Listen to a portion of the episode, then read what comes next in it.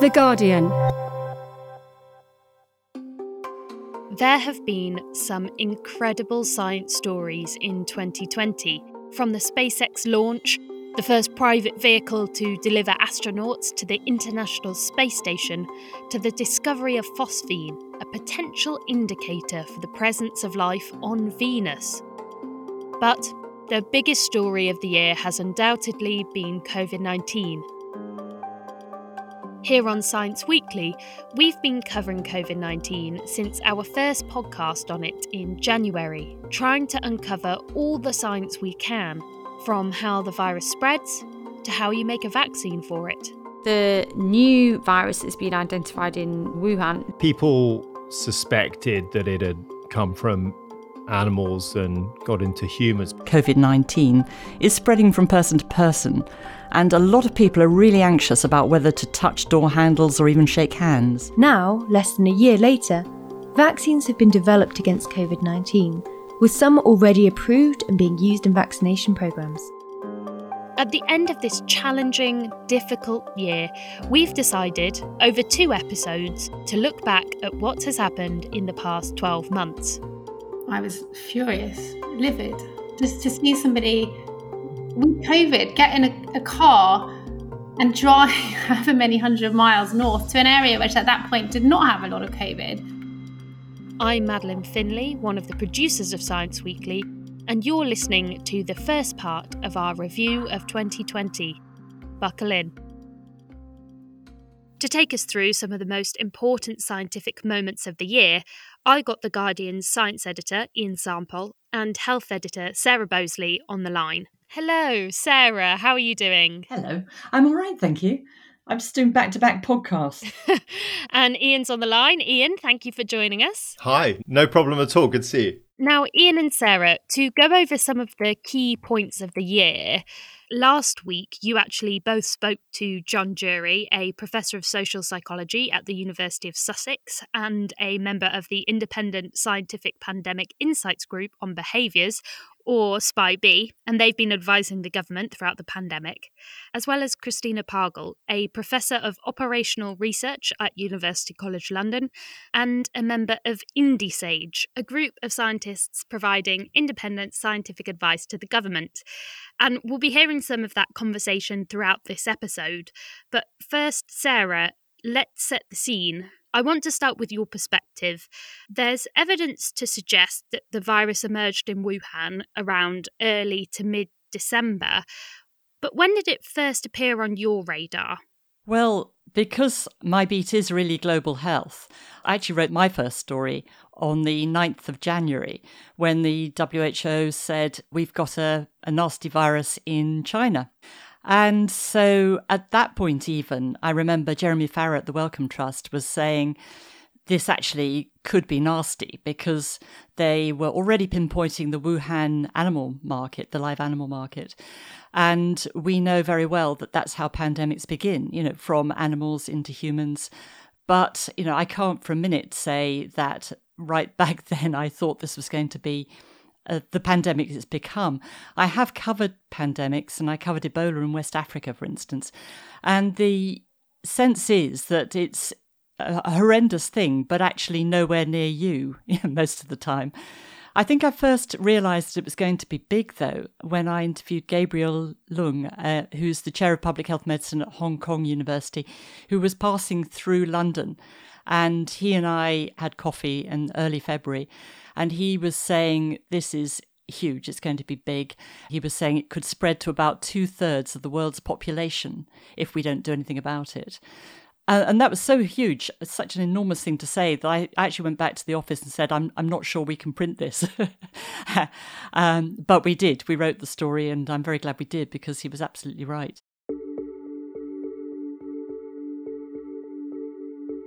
Certainly, one of my defining moments from that time was this sense of growing dread as we began to see the virus make its way out of China. And one route we saw it travelling around the world was via cruise ships. So I got on the phone to Eleanor Riley, a professor of immunology and infectious disease at the University of Edinburgh, who we've spoken to on this podcast before, and who happened to be on a cruise ship at that time. So I asked her when she remembered first coming across COVID 19. I first heard about it, I think, probably sometime in January. I was actually away on holiday end of January, beginning of February on a cruise ship um, in the Arctic. And uh, that was the time when there were cruise ships parked all over the world with people not being allowed off. And, and we did get a little bit nervous and were looking very skeptically at our fellow passengers, thinking, are we about to be the next group? But I think what struck me at the time, we were so wrapped up in other things like Brexit and whatever that it seemed to me that we weren't taking it seriously enough. I now know that there were groups of scientists around the UK, the modelers, the vaccine developers in Oxford, and well, who were taking it very, very seriously.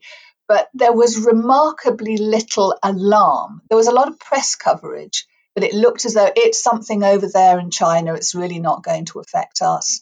By the middle of March, the Medical Research Council had set up um, a panel to rapidly review research grant applications on COVID. And I think that was when we knew this is it, this is the big one. And I remember sitting having dinner with a group of my colleagues. Um, we rather jokingly called it the Last Supper. And in fact, it was the Last Supper because I haven't seen any of those people since. And that was in the middle of March. It's interesting hearing that even for somebody like Eleanor, SARS CoV 2 felt very distant for quite some time. But as we came towards March and the UK's lockdown, we were looking towards Italy and the challenges that they were going through with the disease and starting to wonder whether that was about to be us. And Ian, this realization is something that you asked Christina Pagel and John Drury about. A good place to start might be to just get you all to share your brief thoughts on how you first became really aware of what was about to happen in 2020. When did you think that this was actually going to be big? Can you remember the moment? In mid February, I because I, I, went because someone asked me the other day and I actually went back and looked at my WhatsApps because I had this idea that I was a kind of a sage and that I knew it was coming and I was worried from the beginning of January onwards. And I went back to my WhatsApps and that just isn't true. That I was actually even in mid February kind of being, oh, I'll probably be all right. And it wasn't until the end of February when it got to Italy that I was just like, okay, this is a real, this is going to be really bad. And I, I remember saying to a friend that uh, like it was either the end of February beginning of March. I said, like, well, either in six months' time, the whole world's going to be different or everything's going to be the same. And well, I guess we know which one it was. But even then, even when we locked down in March, I didn't think it would probably now be a year before I go back to the office. I remember in March, we were on strike at my university and many universities across the country. And I got an email from the SAGE Secretariat inviting me to be part of the SPI-B uh, subgroup. And I didn't actually respond properly to it because I was on strike. And then when we went back to work the next week, the university was following the government guidance, but I and others in the union were concerned that it wasn't enough. The guidance wasn't telling us to go home. So I remember that being the first time I realized how big it was going to become. And Christina and John, I don't know, you know, there's a difference between having a sense that this is going to be a a really big thing and then actually ending up working on it and it probably taking over quite a lot of your working working hours and life hours. I'm wondering, did you start working on this yourselves? Did you have particular questions in mind that you thought, okay, we have to understand X, Y, or Z? I'm just trying to get a sense of what was on your mind to actually try and understand in those early days.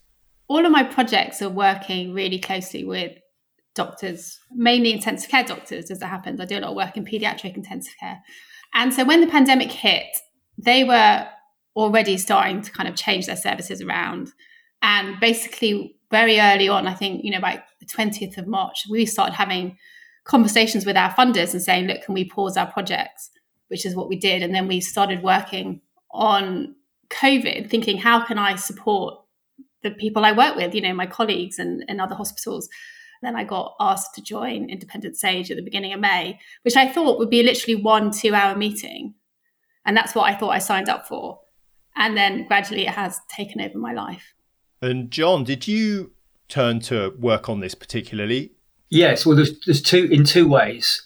The first was when the request from the government came for us to all stay at home. I realised that the response was going to be very strongly dependent upon what people do in their communities.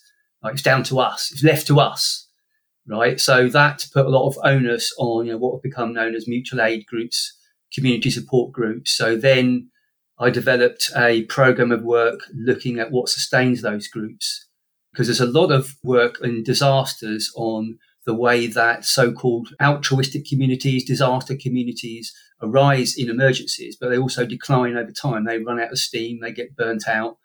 But the second thing was, as soon as the strike finished, I was just plunged into this spot, all this SPI-B stuff, which meant reading tons of documents all the time, attending meetings, and then the particular kind of question that people like me in SPI-B were addressing was to do with public adherence. You know, what determines public adherence? How can we help people to adhere to these new guidelines and so on? And, and that, you know, continues today, uh, trying to answer that question.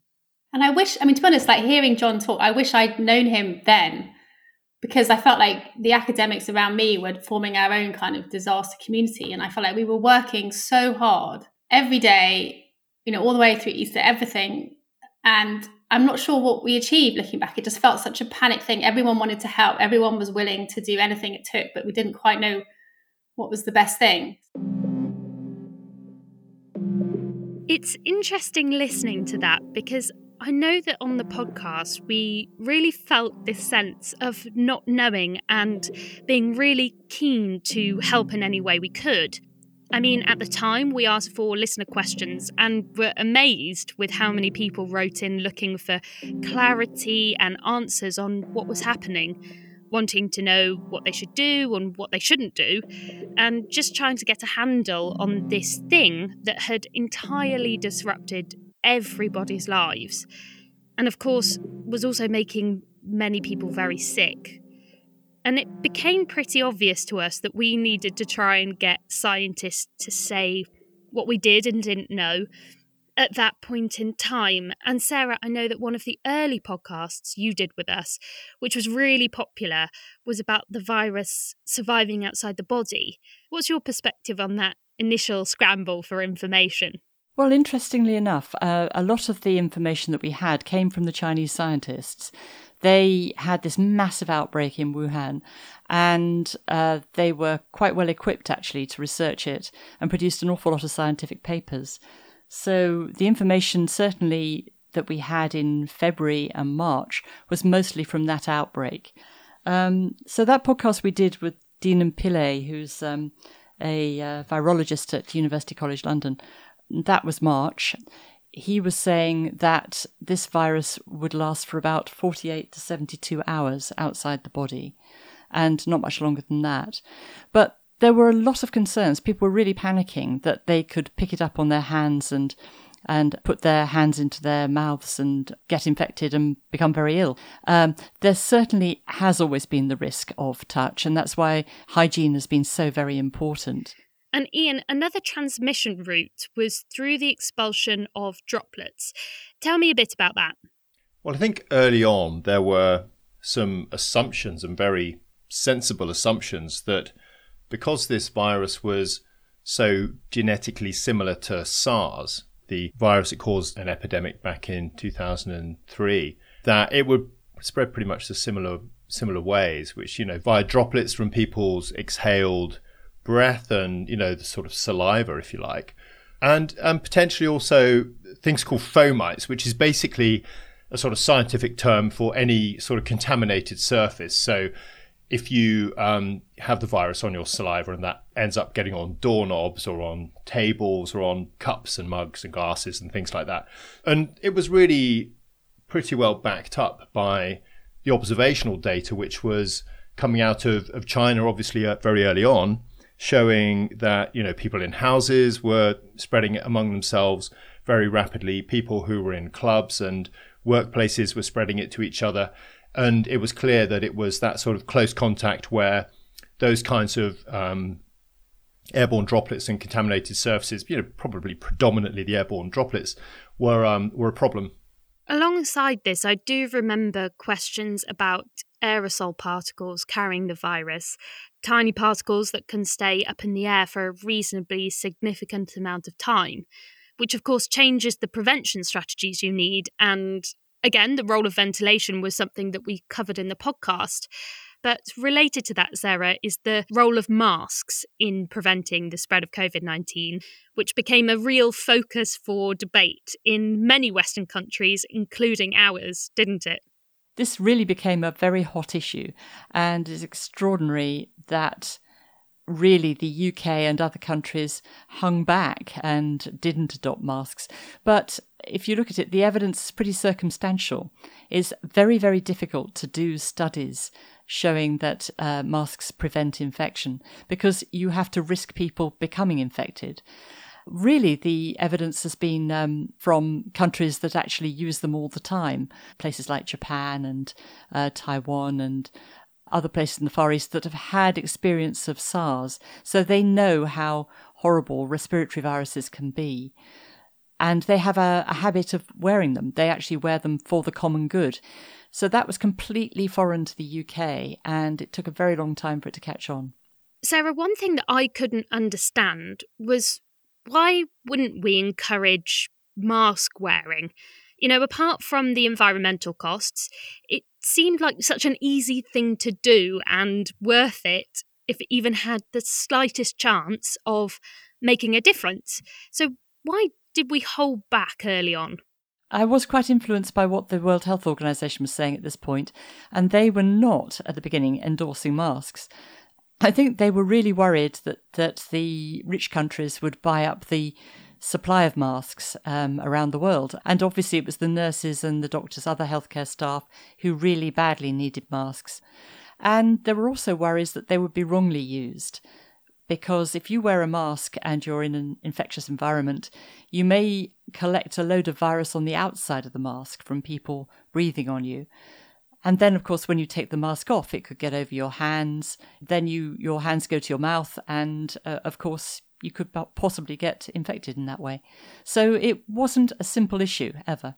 Ian, this challenge to get some clarity early on about what was going on wasn't just with the virus itself, but also the UK government's response to it. Let's talk about that. I mean, right from the beginning, it appeared as if there was mixed messaging going on as to the severity of the virus. What was your impression? So I think the messaging at the start around our strategy for dealing with this epidemic was uh, confused and inconsistent and probably not particularly clear to very many people. And I think it says something that very many months into this pandemic, journalists were still asking government advisors what the strategy is and whether the strategy had changed because it just wasn't clear. I don't think people knew whether we were trying to eradicate it, uh, to drive cases down to zero, or whether just to understand that certain of us among us were going to take it on the chin. Perhaps some of that is forgivable in that your strategy must be influenced and be determined by, you know, the features of the virus. And, and a lot of that stuff was unclear early on. But the, the actual, what the message was and what the strategy was, was just, I think, desperately unclear. This is also something that you asked John Drury about. As we saw the cases come into the UK, we saw them rising there was this moment, and I forget exactly when it was, where Boris Johnson made this famous comment about shaking everybody's hands. Um, was that a big problem? I think we know now that that was a disastrous thing to say because the people he was shaking said he was shaking hands with were people in a hospital who had the virus, right? And we know from lots of work in different areas of psychology that the example of leaders or the example of people in our group matter. Now, in those early days, there was a rise in a kind of sense of national unity, and even people that didn't like the Tories, didn't like the government, were willing to give them a chance and to feel that we should be coming together. And in that situation, someone like him, who stands for the government, stands for the nation in a sense, to be so blase and casual and to be so flippant about uh, the rules that they were telling us to live by was quite silly and quite damaging. John, what did you make of the, the public messaging then around how we as a society should have behaved? If you look at some of the original messaging, it was about keeping yourself safe. Now, the problem with that is it focuses on the individual. Now, if you're somebody who's young and fit, you probably know that you're not the one who is likely to suffer from the virus. So, therefore, you can discount this message and you can carry on in your merry way. So, that messaging wasn't uh, very helpful. I mean, there's a lot of work in health psychology showing that that individualistic kind of message is not does not you know cut through. Uh, but then you know there was an obvious change in that the messaging changed to we know say the NHS, but it's also I do this for others, I do it for my neighbours, I do it for my family. I do it for strangers. And they're still using that messaging today. And there's evidence that that messaging is more effective. I think it's quite interesting that we were not, I would say, not properly public health led at the early stage of this pandemic. The messages weren't coming out loud and clear, and we weren't being directed by somebody at the top of Public Health England or any public health body. It was the politicians instead.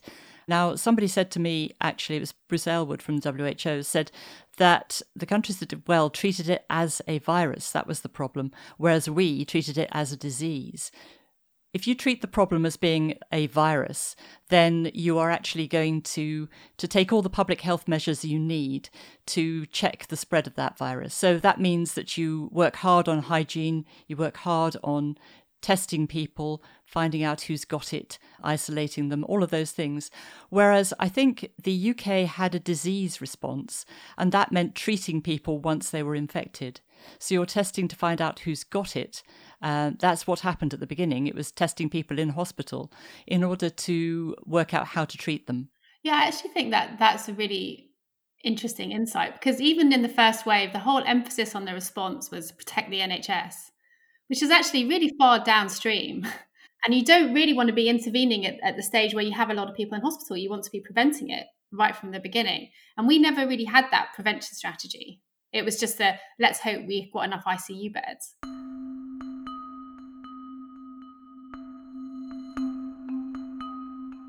Coming off the back of Christina's comments on the government strategy, this is an issue that I want to dig into a little more. Ian, for a while, there was this sort of idea floating about that we were going to go down the herd immunity route. Well, the weird thing with the herd immunity strategy is that it's it's incredibly appealing as a as an idea if you don't inspect it too closely. Because what you're saying is, look, most deaths by far are in older people and older people with existing conditions. So just identify those people, make sure they're safe. The rest of us can get the virus and we'll have some immunity and that then, you know, does the, the nation a service because we've helped build up the sort of, you know, the herd immunity that protects these other people, the more vulnerable people when you release them. But what you really have to do is make sure all the vulnerable people are shielded. And the problem is we didn't know who was vulnerable, apart from, yes, the older people, the people with comorbidities. They're not the only ones. And also, a lot of those people are completely embedded in the community. They're not all in care homes. And so the practicalities of it mean that it doesn't work. And we totally messed up because we did nothing early on to protect the care homes. And that's why half of our deaths in the first wave of this this epidemic were in care homes. You had staff moving from care home to care home. You had people with coronavirus being discharged from hospitals who still would still have tested positive being discharged from hospitals back into care homes and no testing of, of any great volume at all at care homes. Um, so a, a, a multiple failure and a pretty scandalous one, I have to say. Another of the biggest scandals of the year was, of course, Dominic Cummings, who, whilst the UK was in lockdown, drove 260 miles from London to Durham with his wife and child in the car, despite his wife being unwell. And then in April, he was spotted taking a 60 mile round trip from Durham to a nearby town, which he explained as needing to do to test his eyesight. And at the time, I do remember a sense of palpable anger, not least because the government decided to defend his actions, muddying the water of what was and was not allowed. Now, Ian, you of course had to ask Christina and John about this, so let's hear what they had to say. I mean, one of the other key points, I suppose, through the year would have been obviously this um, memorable trip that Dominic Cummings made. And do you think that might have had an impact on how other people behaved? There is research on that, and there's kind of two effects of the of the Cummings debacle. Now, one effect was a, a damage to the sense of national unity. We're all in it together. I think that's been irreparably damaged now. The notion we're all in it together, I think people treat that with, with cynicism now. And it goes back to that time that there's one rule for some and, and one rule for others. So for some people, that led to a drop off in their adherence to distancing uh, and the other regulations. And you know, they were they were there's quotes I've seen from people saying, "Well, well, why should I?" But there was another effect as well by people who were not wanting to abandon their you know their their, their commitments to to others, and they would say, "Well, look, I'm gonna I'm definitely going to carry on doing this because I don't want to be like Cummings. I think, you know, that May period, it was a, a turning point in a negative sense. I was furious, livid. Like the last thing you need is to have this idea that that we're not in it together. And just to see somebody with COVID get in a, a car and drive however many hundred miles north to an area which at that point did not have a lot of COVID was just so it just felt so destructive and so stupid to me. And then not to even admit it and to try and brazen it out. I think I gave a quote to God at the time. It just felt like it was taking us all for fools. And I kind of felt like everything they did after that and uh, kind of loosening restrictions was kind of a reaction to to what happened with Cummings. It was kind of a let's quickly ease restrictions, let's get people back out, and hopefully they'll forget. I mean, that's how it felt to me. I'm not saying that's that's exactly what happened, but but I, I, think it was a real turning point. And I don't know whether it was before that or after that that they switched to the kind of messaging of stay alert, whatever that. That's it for the first part of our review of the year. On Thursday, we'll be diving into vaccines, new variants, and our expectations for what 2021 might hold. I've always been a glass half full person rather than glass half empty, but it's fundamentally important that these vaccines get out there to people really quickly. And I, I would like to see the vaccination programme speeding up so that we can save a lot of lives in January. Until then, stay alert, control the virus, save lives, and of course, stay safe. For more great podcasts from The Guardian, just go to theguardian.com slash podcasts.